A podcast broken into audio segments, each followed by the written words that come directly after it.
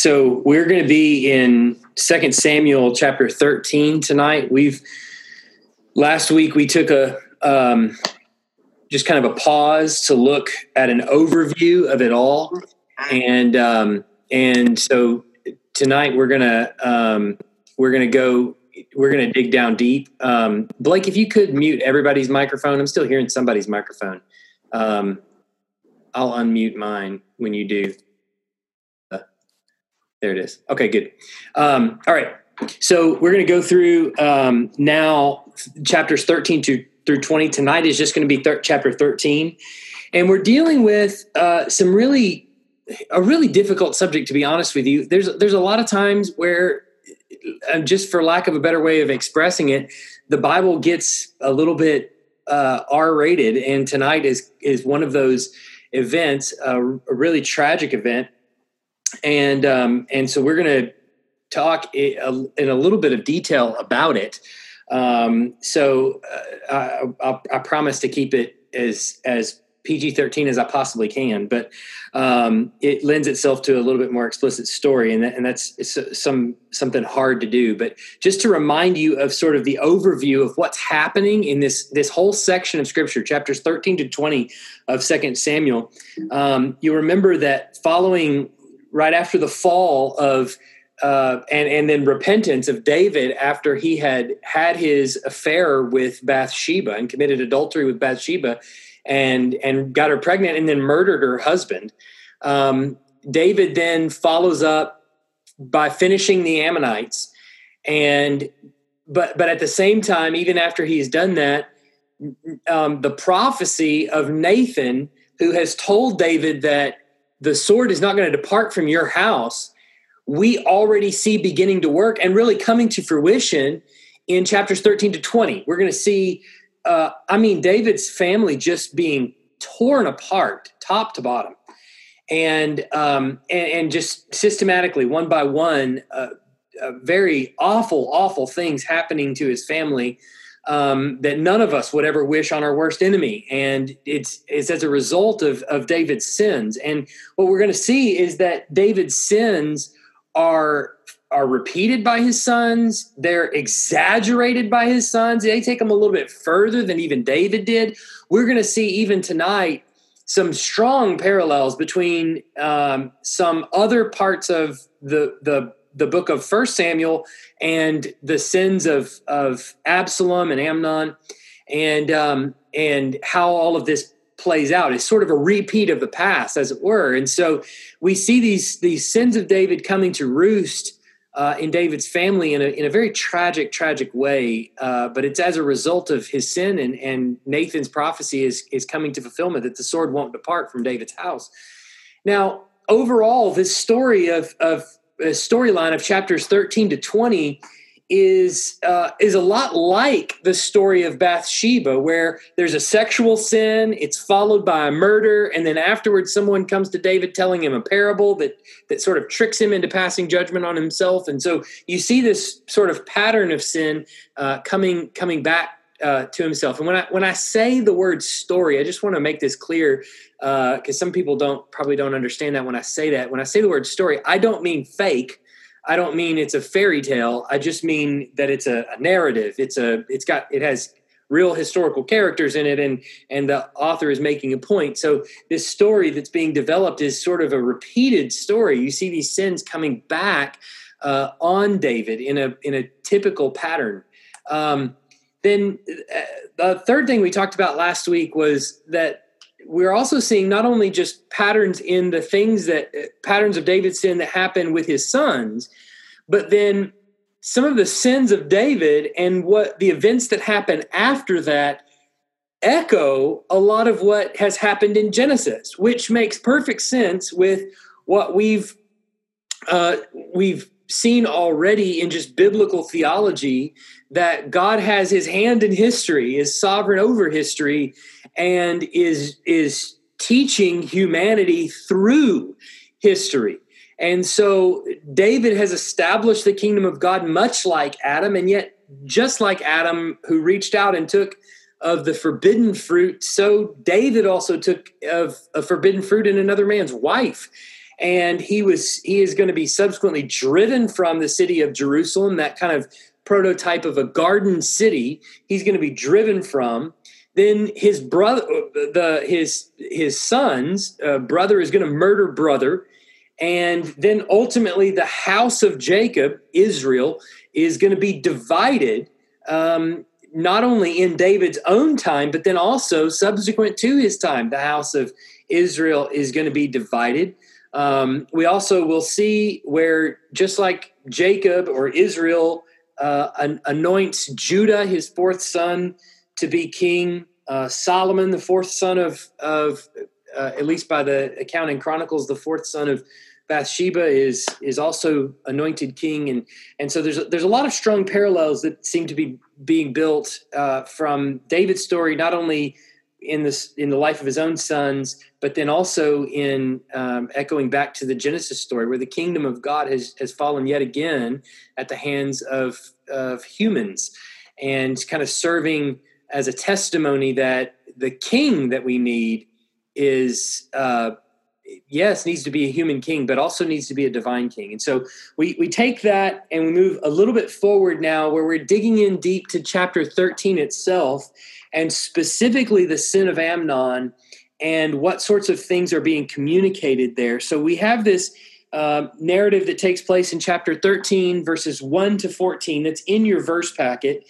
And um, and we see that amnon uh, is going to fall in love, or he says he's fallen in love with his half sister Tamar, and then he acts on the advice of his cousin Jonadab, where he is advised to well, what you should do really is you should pretend to be ill since you're in love with her, and you should ask your dad David when he comes to see you for him to let Tamar, your sister, come and feed you. And so he cooks up, they cook up this idea together where Amnon is going to be able to, um, I guess the, the right way of, of saying it would be petition his his half sister Tamar to sleep with him, and um, and the way he's going to do this is basically get David to command her to come into the room. He's going to pretend to be sick. He's going to say, "You know what really helped me out is if my sister came to to my half sister came to see me and she took care of me and so uh, david obliges his sick son uh, sick in more ways than one um, to come and and and take care of her of her half brother and so she does he he gets his way we're going to read that and uh, in 2 Samuel 13, 1 to 14. So read there with me. It should be in your verse packet there. Um, now, Absalom, David's son, had a beautiful sister whose name was Tamar. And after a time, Amnon, David's son, loved her.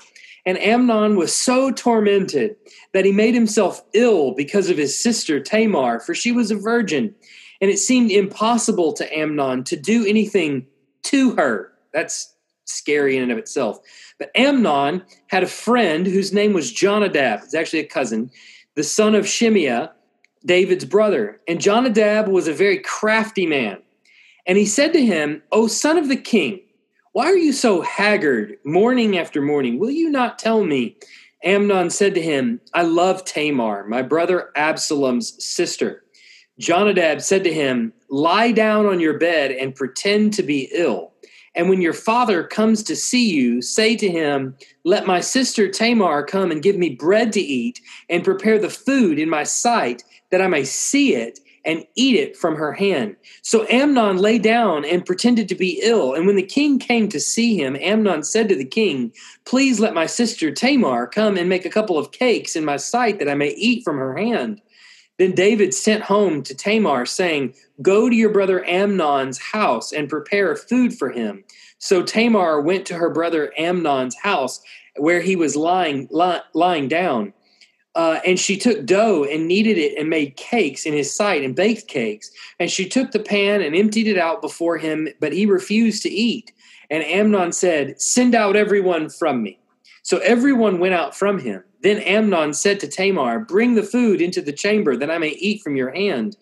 And Tamar took the cakes she had made and brought them into the chamber of Amnon, her brother. But when she brought them near to uh, near him to eat, he took hold of her and said to her, "Come lie with me, my sister." She answered him, No, my brother, do not violate me, for such a thing is not done in Israel. Do not do this outrageous thing. As for me, who, uh, where could I carry my shame? And as for you, you would be as one of the outrageous fools in Israel. Now, therefore, please speak to the king, for he will not withhold me from you. But he would not listen to her, and being stronger than she, he violated her and lay with her uh, certainly a tragic story and, and, and really awful in detail. And we're going to read the rest of it here in just a second.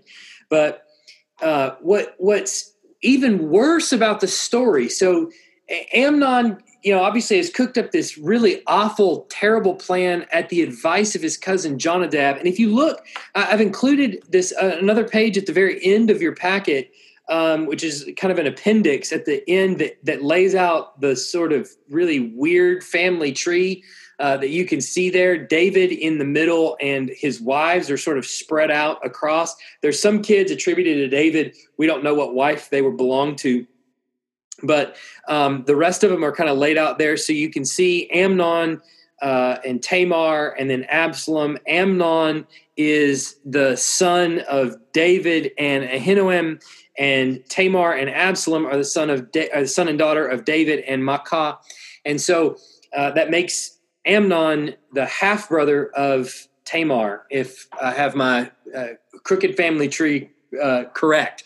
But but essentially, um, Amnon has not only cooked up this this um, really awful, twisted plot, but and at the behest of his wise and so-called crafty uh, cousin Jonadab, but then he does something even more heinous afterwards. Not only does he force himself upon her and rape uh, his half sister Tamar, but then he's actually going to take her and send her out and re- and and make her a rejected member of the Hebrew society by not then taking her as his wife. And you see where she actually petitions him as she realizes what he's about to do or what he's committed to doing, she says, Look, you should petition your dad, David, the king. Surely he will not withhold me from you from taking me as your wife. Now, let me just say, as if anybody has this question or preempt this question, that is a terrible and horrible thing, even back then in Jewish society. It is outlawed completely, as we will see in just a moment. And as we will read in just a moment, it's completely outlawed. And um, in fact, it's evident within the story that the Jews saw it as a terrible thing because she tells him, Look, you're going to make me a rejected person in society. You're gonna um, you're gonna do something that's debased and foolish and you're gonna make yourself a rejected fool in society. So there's already inside the text more than enough warrant to to say they knew this was bad he knew this was bad. The society around them knew this is bad and would condemn it. Now why then does she ask does she tell him look david would give me as as a wife to you. Uh, incest is uh, is also outlawed. Is not not good. And and that was also a rejected thing in society. But but i think what she's trying to get at is better than rape and rejection is taking me as a, as a wife.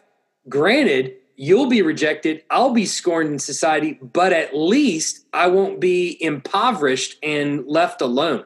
I think is the the kind of logic there um, that it's a lesser of evils is kind of what she's appealing to as in a, in a sense. Um, though no one in society would say incest is a good thing and um, and she's certainly not trying to elevate incest as something that would be desirable, but she's simply saying, I think David would uh, would comply with his sons. There's also a lot of evidence to suggest that this is later in David's reign. This is toward the end of his his tenure, and the like we said, the the chronology of the story is going to jump back and forth a little bit. And this probably is more toward the end or getting closer toward the end, probably the last 10 years or so of his reign. So somewhere in the 970s. And, um, and so, uh, he, he, he's probably seen as a little bit weaker than he used to be. Um, and we're going to see a little bit of that in just a minute as we get to the end of tonight that he definitely is not the David of old. And um, and so she probably knows this and says, "Well, he'd probably give you whatever whatever you want anyway." And so um, so she said she makes this uh, petition for him, but he doesn't have he won't have any of it. He, being stronger than she, forces himself upon her and rapes her. And then we see he does an even more despised and, and terrible thing uh, in 13, 15 to 22. So look, look at that with me there in your verse packet. Then Amnon hated her with a, with very great hatred, so that that that the hatred with which he hated her was greater than the love with which he had loved her. And Amnon said to her, "Get up and go." But she said to him, No, my brother, for this wrong in sending me away is greater than the other that you did to me. But he would not listen to her. He called the young man who served him and said, Put this woman out of my presence and bolt the door after her. Now she was wearing a long robe with sleeves, and thus were the virgin daughters of the king dressed. So his servant put her out and bolted the door after her. And Tamar put ashes on her head and tore the long robe which she wore, uh, that she wore, and she laid her hand on her head and went away, crying aloud as she went. And her brother Absalom said to her, Has Amnon your brother been with you? Now hold your peace, my sister he is your brother. Do not take this to heart. So Tamar lived a desolate woman in her brother Absalom's house. When King David heard all these things, he was very angry. But Absalom spoke to Amnon, neither good nor bad, for Absalom hated Amnon because he had violated his sister Tamar. Um, so, this episode is obviously the first bit of evidence that we see of the sword never departing from David's house, that fulfillment of Nathan's prophecy um, that was made back in 2 Samuel uh, chapter 12, verse 10. Um, so, as I said, Amnon is David's eldest son. He's the oldest son of, of David. Um, this is also probably why, why Tamar appeals to him to go to David, is because being the eldest son, the assumption is that he's going to take the throne. Now, we've already been told that it's going to be Solomon that takes the throne, but being the oldest, it would be natural for most of the people that maybe didn't know that about Solomon um, that they would assume that uh, that Amnon was going to take the throne, and so um, he would naturally, as the heir apparent, probably get whatever he wanted uh, from David. And so um, now we have to say right off the bat that uh, th- there's you know Absalom obviously loves his sister, and he comes to his sister and he consoles her and he tells her, you know, look, don't be despondent about this, don't worry about this. And it's also obvious that uh, she lives with Absalom. Absalom thereafter, the scripture is going to tell us that she lives in his house and, and doesn't depart from him. But why is Absalom so consoling to her? Well, he, you know, he says to her there at the end, don't take this to heart.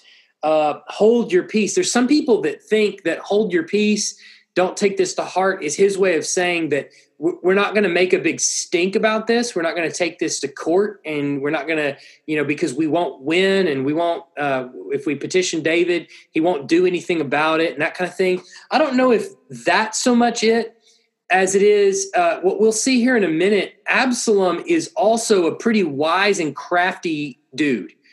And one thing that we're going to see with Absalom, he holds his peace for several years and doesn't say a thing.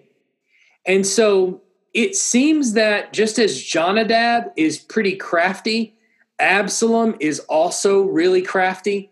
And he might just be saying, No worries, it's not a big deal. We'll take care of this so that no one knows what he's about to do or what he's cooking up, what's what's kind of in the plans. Either one might be the case, who knows? But um, nevertheless, Absalom comes along beside her and consoles her. Now we have to do we have to say um, that rape, like I said, is is shameful. but th- this was also not just rape, this was also incestuous rape and was explicitly forbidden in, com- in covenant law.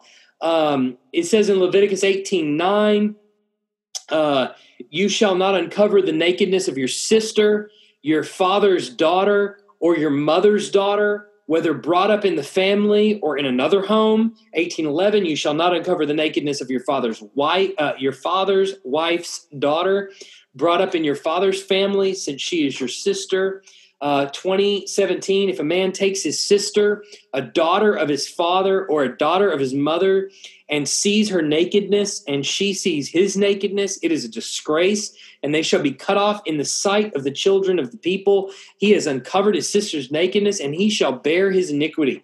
Uh, Deuteronomy 27 22 Cursed be anyone who lies with his sister, whether the daughter of his father or the daughter of his mother, and the people shall say, Amen.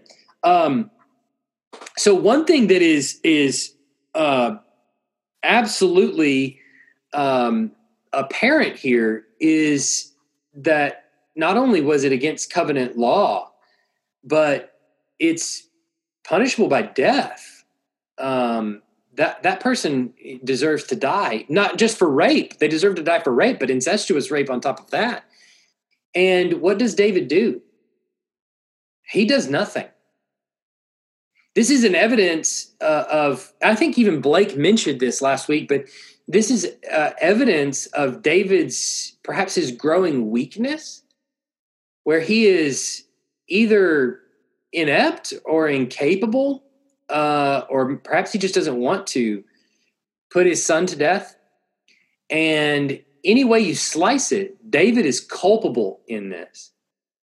And uh, tamar calls this godlessness and argued that if Amnon uh, did this, he would be like the rest of the godless in Israel, the ones that um, transgress the, the the law of God. But then, as you look back over her story, um, it seems evident that the author of of Second Samuel is trying to get us to see this narrative through the lens of Tamar to help us understand how terrible this actually is.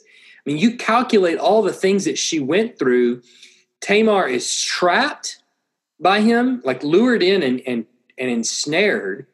She's ignored in her plea to him. It literally says he ignored her, he didn't listen to her. She's raped. She's then despised he then hates her um, on on top of having disgraced her, hates her, despises her. He then banishes her and subsequently ruins her. Um, and she's going to live basically in her brother's household for the rest of her life. Um, you know, never, uh, never being married or, or, or, and being a, sort of a disgraced person in society. Uh, for the rest of, of the time. And so we get this picture from Tamar's perspective. It, it's some it's sometimes quite rare in the biblical account that we see things from the perspective of the ones that have been disenfranchised. Um, you know, the, for instance, I, my mind goes back to uh, the book of Judges, the very end of the book of Judges, where the tribe of Benjamin, it, you know, um, basically takes this concubine and and um, and rapes her and uh, she dies after that. And and the the her master or whatever is is really upset about it. And you don't see things from her perspective. Like if the the story isn't written from her perspective this is one of those kind of a rare story where you actually get quite a bit of dialogue from Tamar herself where she's and and the the author of the narrative is is telling you how tragic this really is. And so often a lot of these stories in the Bible that have these kind of well more or less salacious details will um, you know they they uh, they present the story and we kind of uh, look on in sort of an intriguing sort of way but the the author is really trying to shake you of that and help you to see things from her perspective being trapped, ignored, raped, despised, banished, and ruined, and how absolutely horrific this sin actually is. And we, we should see it that way. But there's also some really other very interesting things that the author brings to light in this story. There's some interesting people that he um, helps you to see, and there's there's really not a man in this story that doesn't have a significant character flaw, uh, a significant uh, and abhorrent um, behavior, and pretty much all of the male characters are deficient in some way, and the author is portraying these these four major characters this way. I want to talk about three of them initially. So the first one is Amnon, who obviously is exercising um, passion without any love. He says at the very beginning, he tells his cousin, "I'm in love. I'm in love. I'm in love." He's not. He's in lust, as we as we commonly put it today. But he he thinks of what he has as love for his sister, but it turns out that it's actually hatred. And what what's I think a, a, a very pertinent point that needs to be made here is that lust and hatred are actually bedfellows with one another. And you, you see this in Amnon's behavior. He is lusting after his sister, and what is his thought in how he exercises that lust, but to force himself upon his sister? And what happens after that, but his actual feelings for her come to the surface in that he really does despise her and hate her. He sees her as as nothing more than just, you know, um, you know, not to put it too crassly, but a piece of meat and something to be objectified. And and it and it does serve that that lays that foundation of a point that that lust after someone uh, is is hatred of them because you end up pursuing them in all kinds of ungodly ways. And whether it's through even just mental exercises or uh, trying to you know gain some sort of advantage in some way as he does uh, with her and, and forcing himself upon her. So amnon is presented as this person who who has this um, foolish passion but has absolutely no love, no actual love behind it. If he loved his sister, he would actually care for her um, in a biblical and godly way, and he he did not do that in any way. But then there's Jonadab, who kind of, if you're not paying attention to this to the narrative, can, Jonadab can sort of escape your notice. He appears here early in the passage where he advises his cousin to do a really awful thing to his other cousin. Um, but then later on in the story, he's going to come back and you're going to see this supposed wisdom that he has. He's presented in the story as, as wise. Um, the word that's translated in the ESV is crafty. Um, the word is is probably wise, be- better thought of as wise, but it's not the kind of wisdom like you might think about it as, as wisdom. It's more, um, it's more like a um, depth of insight. He has insight, perceptiveness to situations. He understands people's character, decisions that they would make, concocts plans, and can devise strategies really well. Uh, maybe the right way of thinking about it would be he's wise like a general in an army would be wise, like a good general would be wise.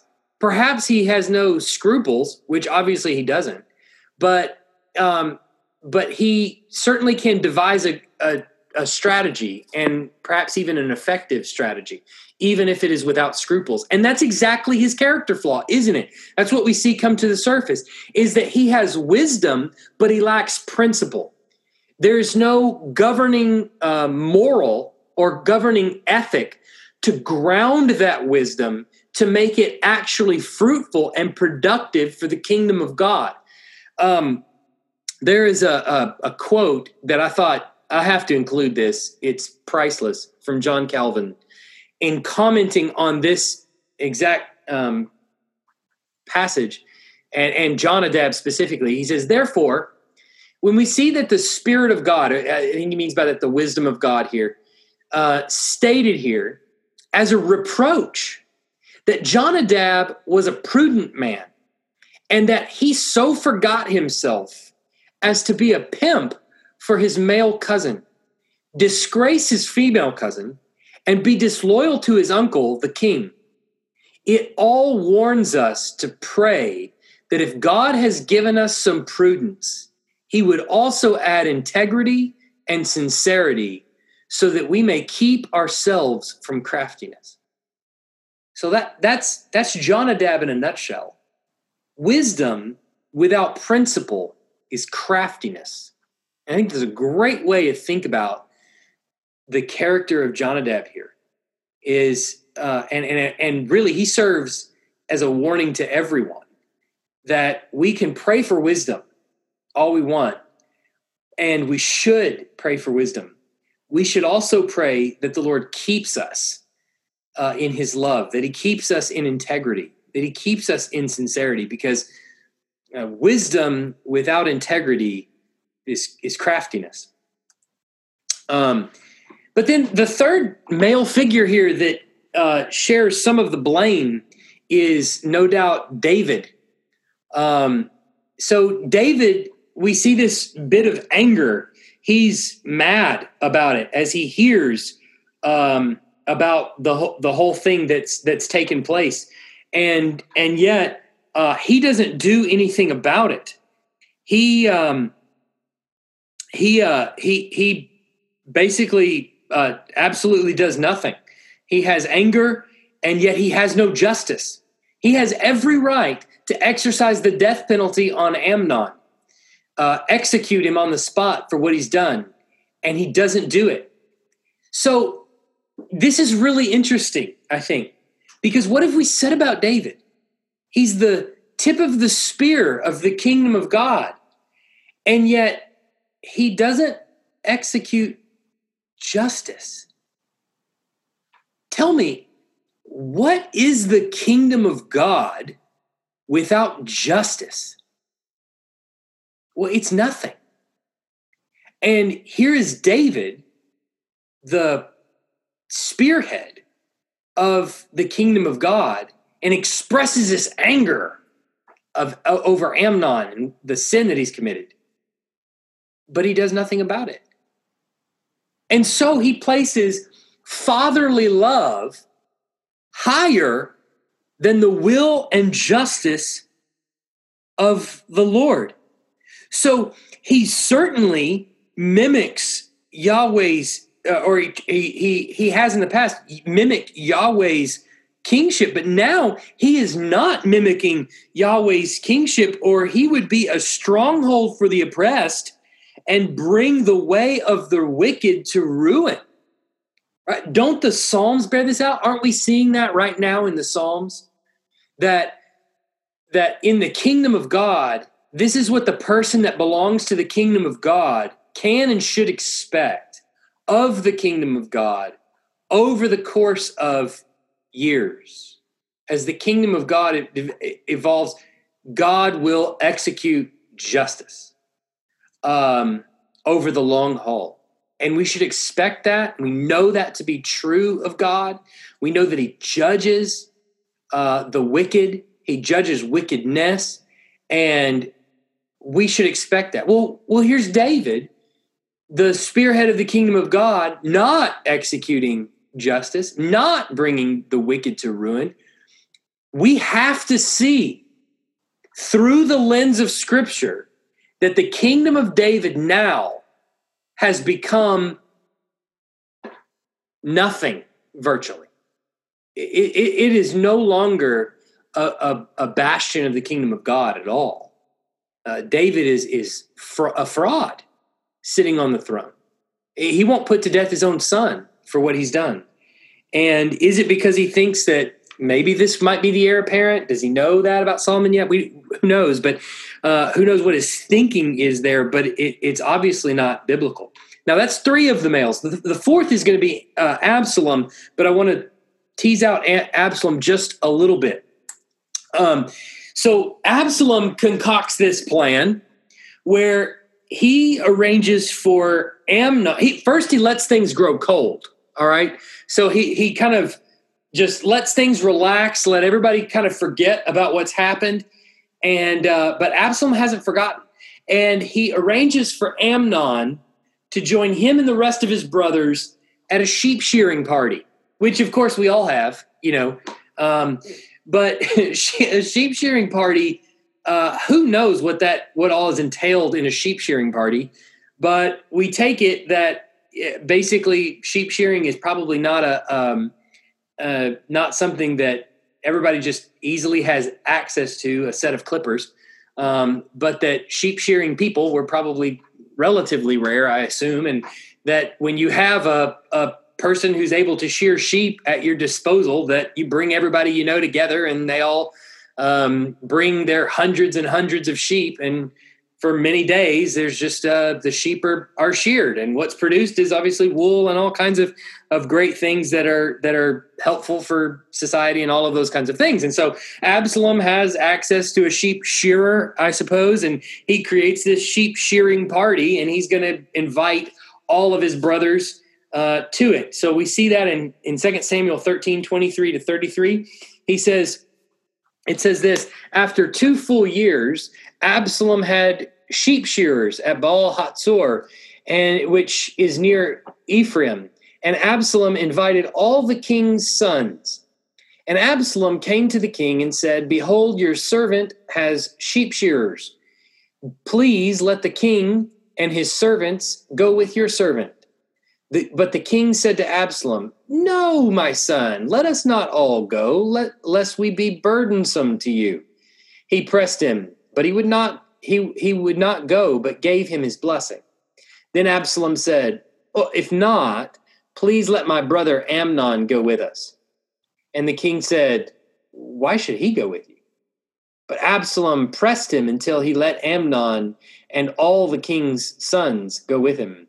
Then Absalom commanded his servants, Mark when Amnon's heart is merry with wine, and when I say to you, strike Amnon, then kill him. Do not fear. Have I not commanded you? Be courageous and be valiant. So the servants of Absalom did to Amnon as Absalom had commanded. Then all the king's sons arose, and each mounted his mule and fled. While they were on their way, news came to David Absalom has struck down all the king's sons, and not one of them is left. Then the king arose and tore his garments and lay on the earth, and all his servants who were standing by tore their garments. But Jonadab, the son of Shimeah, David's brother, said, Let not the Lord suppose that they have killed all the young men the king's sons, for Amnon alone is dead. For by the command of Absalom, this has uh, this has been determined from the day he violated his sister Tamar. Now, therefore, let not my lord the king so take it to heart as to suppose that all the king's sons are dead, for Amnon alone is dead. So Absalom has concocted this this sort of sheep shearing party, and but you notice that Absalom is really shrewd about this whole thing. Absalom has the idea that he needs to invite David along with him. Why? So that he can and he and he also invites all the brothers too. Because I you get the kind of feeling that David's ears are perked up a little bit when Absalom asks for Amnon to come. Um, and certainly, if Absalom asks for Amnon alone, David's suspicions might autom- might really be raised. Um, and it seems like David has suspicions already there. But Absalom is is crafty about it, and he doesn't ask for Amnon outright. He first asks for David. Why don't you come too? And David says, "No, no, no." He says, "Well, okay. Well, if you're not going to come, then let me let me at least take all my brothers, and we'll have a big party of it all. We'll make a big f- festival of it all."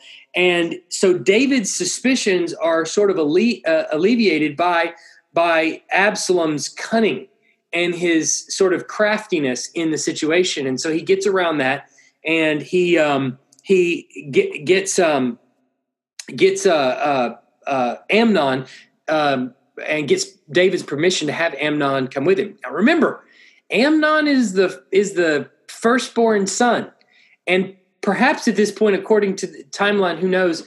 Um, David's not entirely sure, maybe whether or not Amnon's going to take the throne, and so needless to say, the firstborn son, regardless, is an important son, and so it, it would, you know, David's permission to to go is is you know a, a, big deal. And so david gives him permission to take him and so they all go. And what is interesting about this event is that the last sheep shearing festival that we saw in the two samuels involved nabal. You remember him? All the way back in 1 samuel 25 nabal was the husband of abigail i believe. Um, nabal uh, uh, who had this sheep shearing festival, and David tried to get some provisions from him, and Nabal turned him down. Remember what I said back then? You probably don't, and I don't blame you. Um, but Nabal's name means in Hebrew literally foolish one.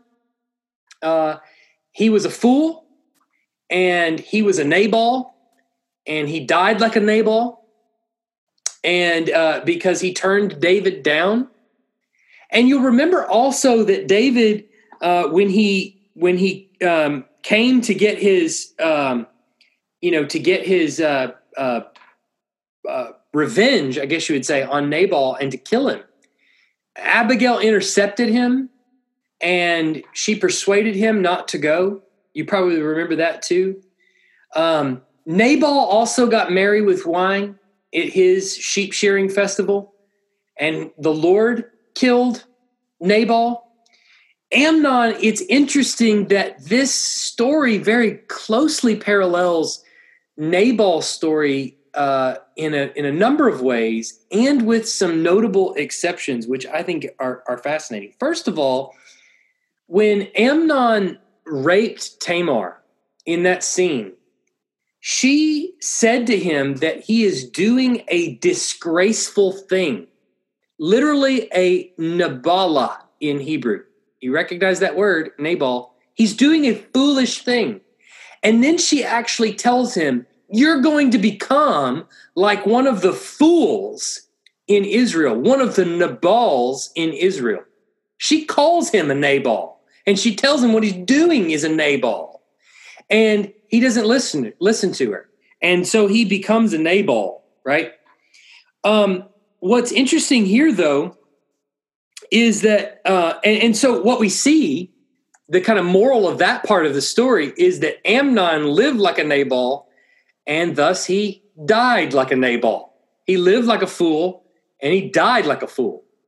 Um, now, the the interesting thing here and the ca- big character flaw that comes to the surface in Absalom is that he has hatred without restraint, no restraint whatsoever. But what is this is the notable exception in the story, which to me is the most fascinating part about it.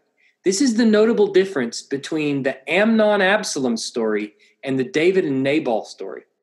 Remember when David goes to attack Nabal? He's gonna he's gonna go down and he's gonna kill Nabal. And Abigail intercepts him.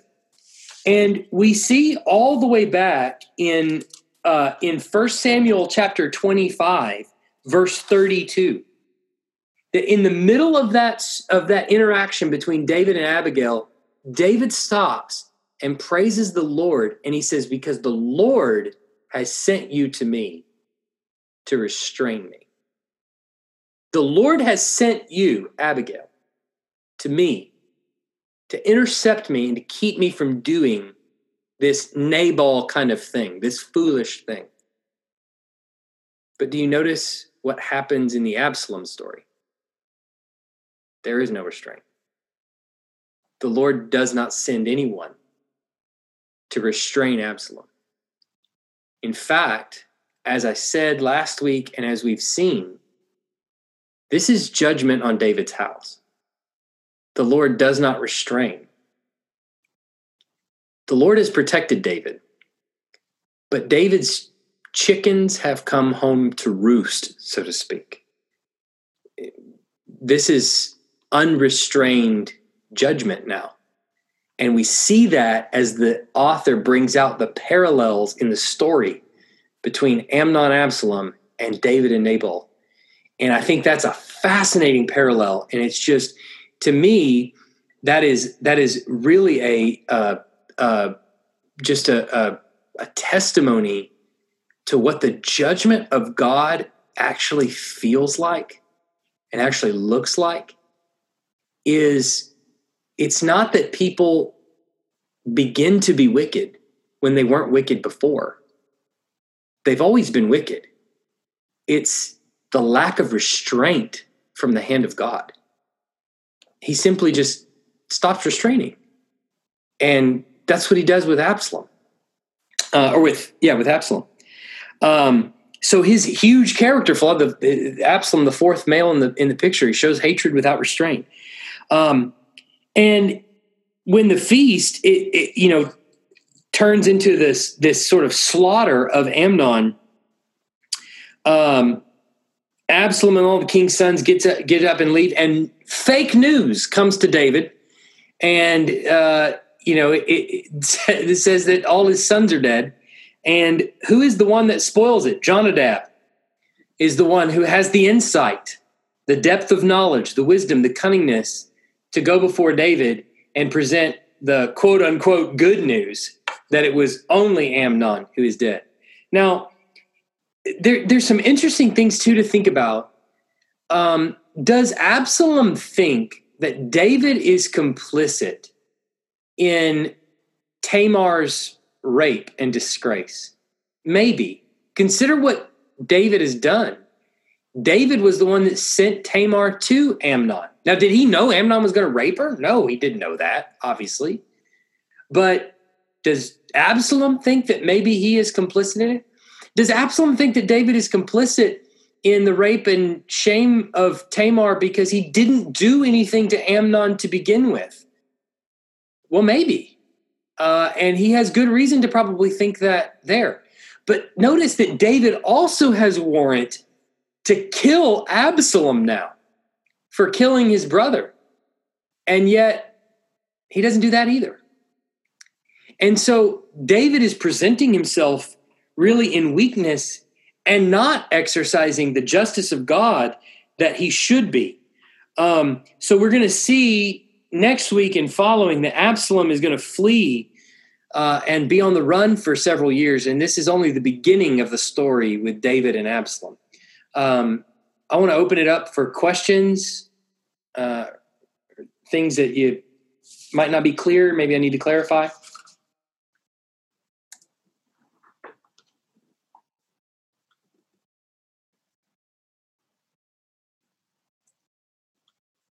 Surely there's something.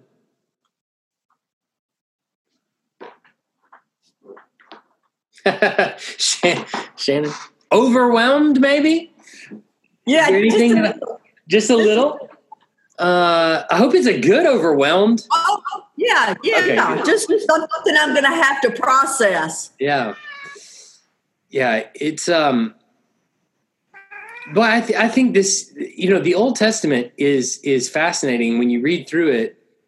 Um, it, you know, the narrative. It, it, you, it's uh, there's a, I can't remember who it is. I think it's Gregory of Nyssa.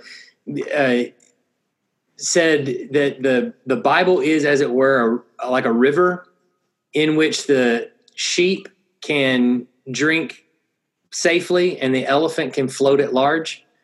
Um, and it's kind of a the picture you see that a lot in scripture where you can read it and you know you may not see the connection between you know Nabal and and Amnon and all that, and and and that's perfectly fine, and you can benefit greatly from it. And then, but then you can dig even deeper, and and you can just keep going and see all these many different things that these that the author is doing here, helping you to see the absolute foolishness and and plight of um, sinful humanity. So, so I hope it's a good overwhelmed. I, I don't want to. I'm not trying yeah. to confuse you, I, I, but. Mm-mm a little bit of uh, soaking is good.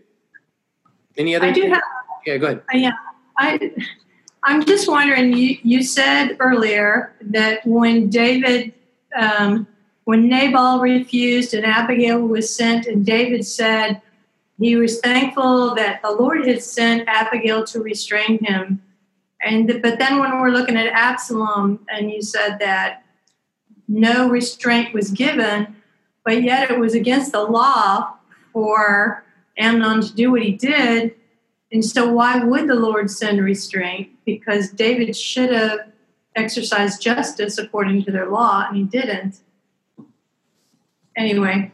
Yeah, um, you know, I'm reminded of the, um, I believe it's a proverb um, that you know the the there's the the waters of the heart of the king but the the lord controls the flow of the stream the direction that it that it flows turns it left and right.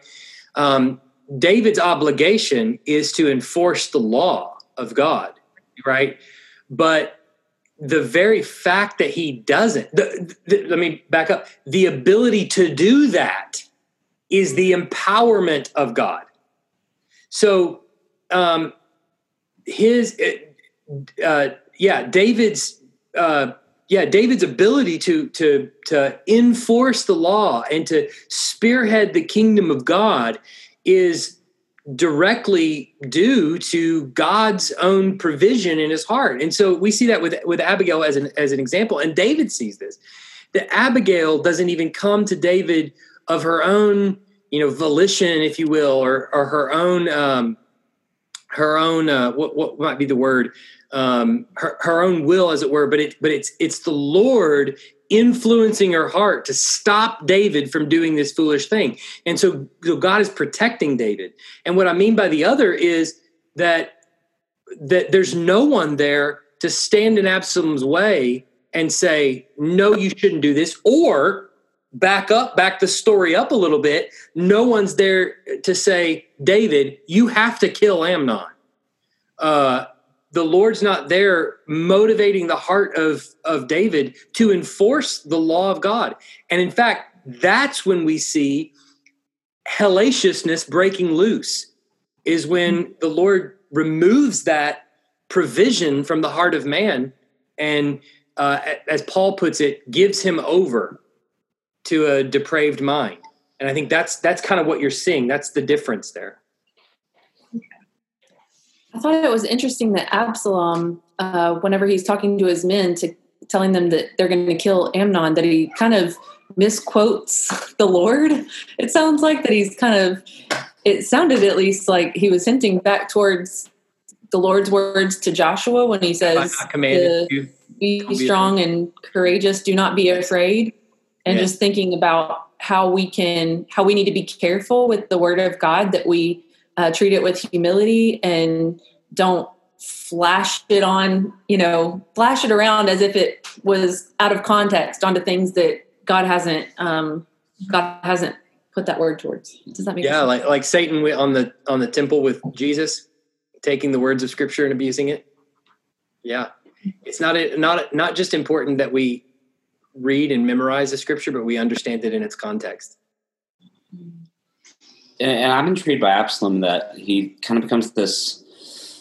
Um, he's like the the the contrast type. I don't know the antitype, I guess. Where you know, so he's father of peace by name, and then he's going to end up being cursed as one who's hung on a tree, and there's all sorts of things going on with him um, that I think are really interesting as well. Yeah, he's beautiful, but Christ has no beauty that we right. Yeah, yeah, it's certainly a, a deep, deep, deep story for sure. Yeah. Terry has a question on the text. Oh, what's the where? Oh, there it is. Is Nathan still around during this time, or are there other prophets who should be aiding David? Um, I, I don't. I don't know, and uh, it's this is one of the hard things to know about the, especially First and Second Samuel is First Samuel is a little less so, but Second Samuel in particular, we don't know at what point this occurs in David's reign, and we know so little about the prophets. um, no, I'm not talking about the writing prophets. I'm talking about you know Isaiah and Jeremiah and things like that. We know a little bit more about them. We know so little about the other prophets that were flowing around the kingdom at the time. And we know next to nothing about Nathan except a couple of times he appears in Scripture uh, in David's David's reign. So I, I, am not sure, and I I, I don't. Uh, I know he he appears in a little bit in in the next few chapters, I believe, but I'm not sure in what re, in what relation that is, and I'm not sure how many other prophets are around at that time. Um, nor are we entirely sure what uh, insight they had into all of this. I mean, at least it seems in in the rest of the writing prophets, they are told very specific things, and that's all they speak um, so Nathan is told by God, as an example, to go to David and say this, and he doesn't say anything other than that. He says what what God told him to say, and so you know, even if he's there and with other prophets, we're not sure how much insight they they've been given. And given what we're seeing as David kind of David's kingdom and his family being handed over and being judged, I'm not sure that they would have anything to say anyway because it would be a some form of restraint that I, that it seems like God is is more or less removing from them. So I hope that answers your question. It's not really much of an answer, but. Pastor Michael? Yes. This is Gladys Moffat. I'm not sure how to operate all this thing. You're good. We but, okay. In verse 5 of chapter 13. Um, of chapter 13, um, Jonadab, at some point it says he's a very shrewd man. Yeah. And he's the one that cooks this uh, liaison up. And I am just wondering, and if you flip on over to verse 32, yeah. he um, says that uh, because by the intent of Absalom, this has been determined since the day that he violated his sister Tamar. Mm-hmm. So he's called a very shrewd person. Yeah. And he has answers to the whole story. Yeah. Is there any indication that he could have been behind this from the beginning? um, well, well, certainly, uh, if you remember, if you go all the way back to Genesis 3, um, the man and the woman fall in the garden because of a crafty individual that comes to them and uh, tempts them, right? Um, Jonadab's hands are bloody in all of this. There is no question about that. And uh, it seems as though, and and the, in fact, the text will actually tell you that um, that Amnon has this lust for his sister, but in verse 2, he can't do anything to her. It, it seemed impossible to Amnon to do anything to her. Amnon can't figure it out. And the the serpent, as it were, comes in. Now it's a different word that it's used, but it's a very similar kind of connotation that uh, he comes to him and helps him figure it out. And now, is he trying to wash his hands of it? Is you know another thing too? Is is he is he coming to David and going, "Let me give you the real news."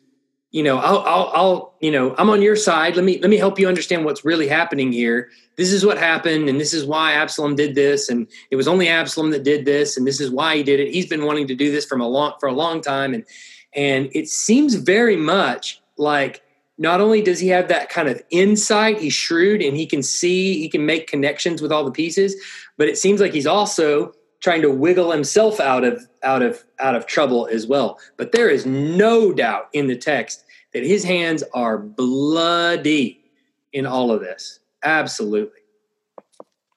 Thank you. Yeah, yeah. Yeah.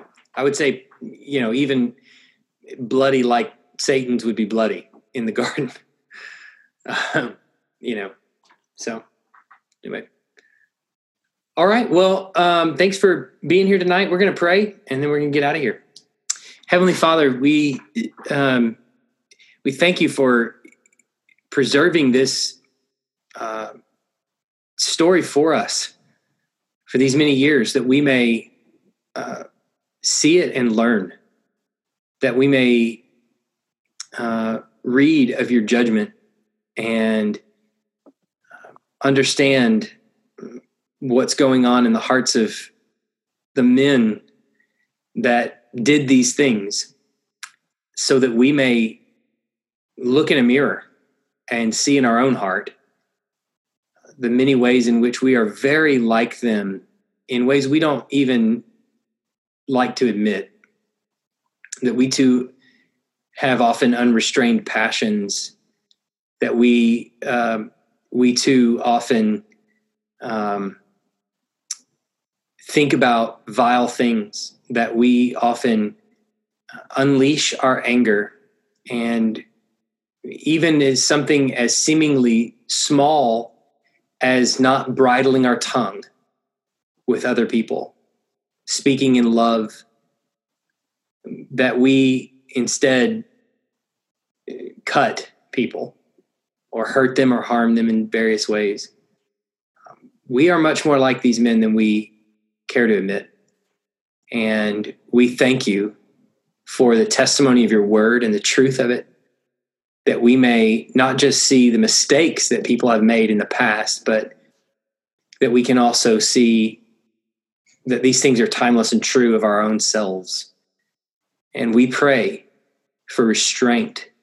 We pray for wisdom ground in your word, grounded in your word that it would um, the wisdom that you give to us would be not only wisdom derived from your word but applied to our heart and lived out in our lives.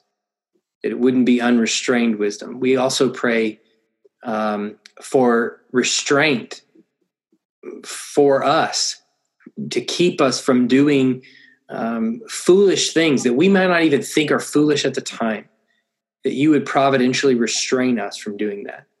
We also have to recognize too at this very moment we see unrestrained hatred and passions around us in society all over. And we cannot help but see your hand of judgment there too. And so father we pray even in the midst of all of this that's going on we pray for restraint. We pray that you would restrain um, people that are bent on doing evil and we pray that you would exalt the wisdom of your word through preachers in the pulpit, through members in the pew, that we would live our lives as Christians, a bold testimony of the gospel in front of the watching world that would make people long to see what we have and what we're so confident about. May it come about by us living your word out in wisdom. We pray this in Jesus' name. Amen. All right. See you guys next week.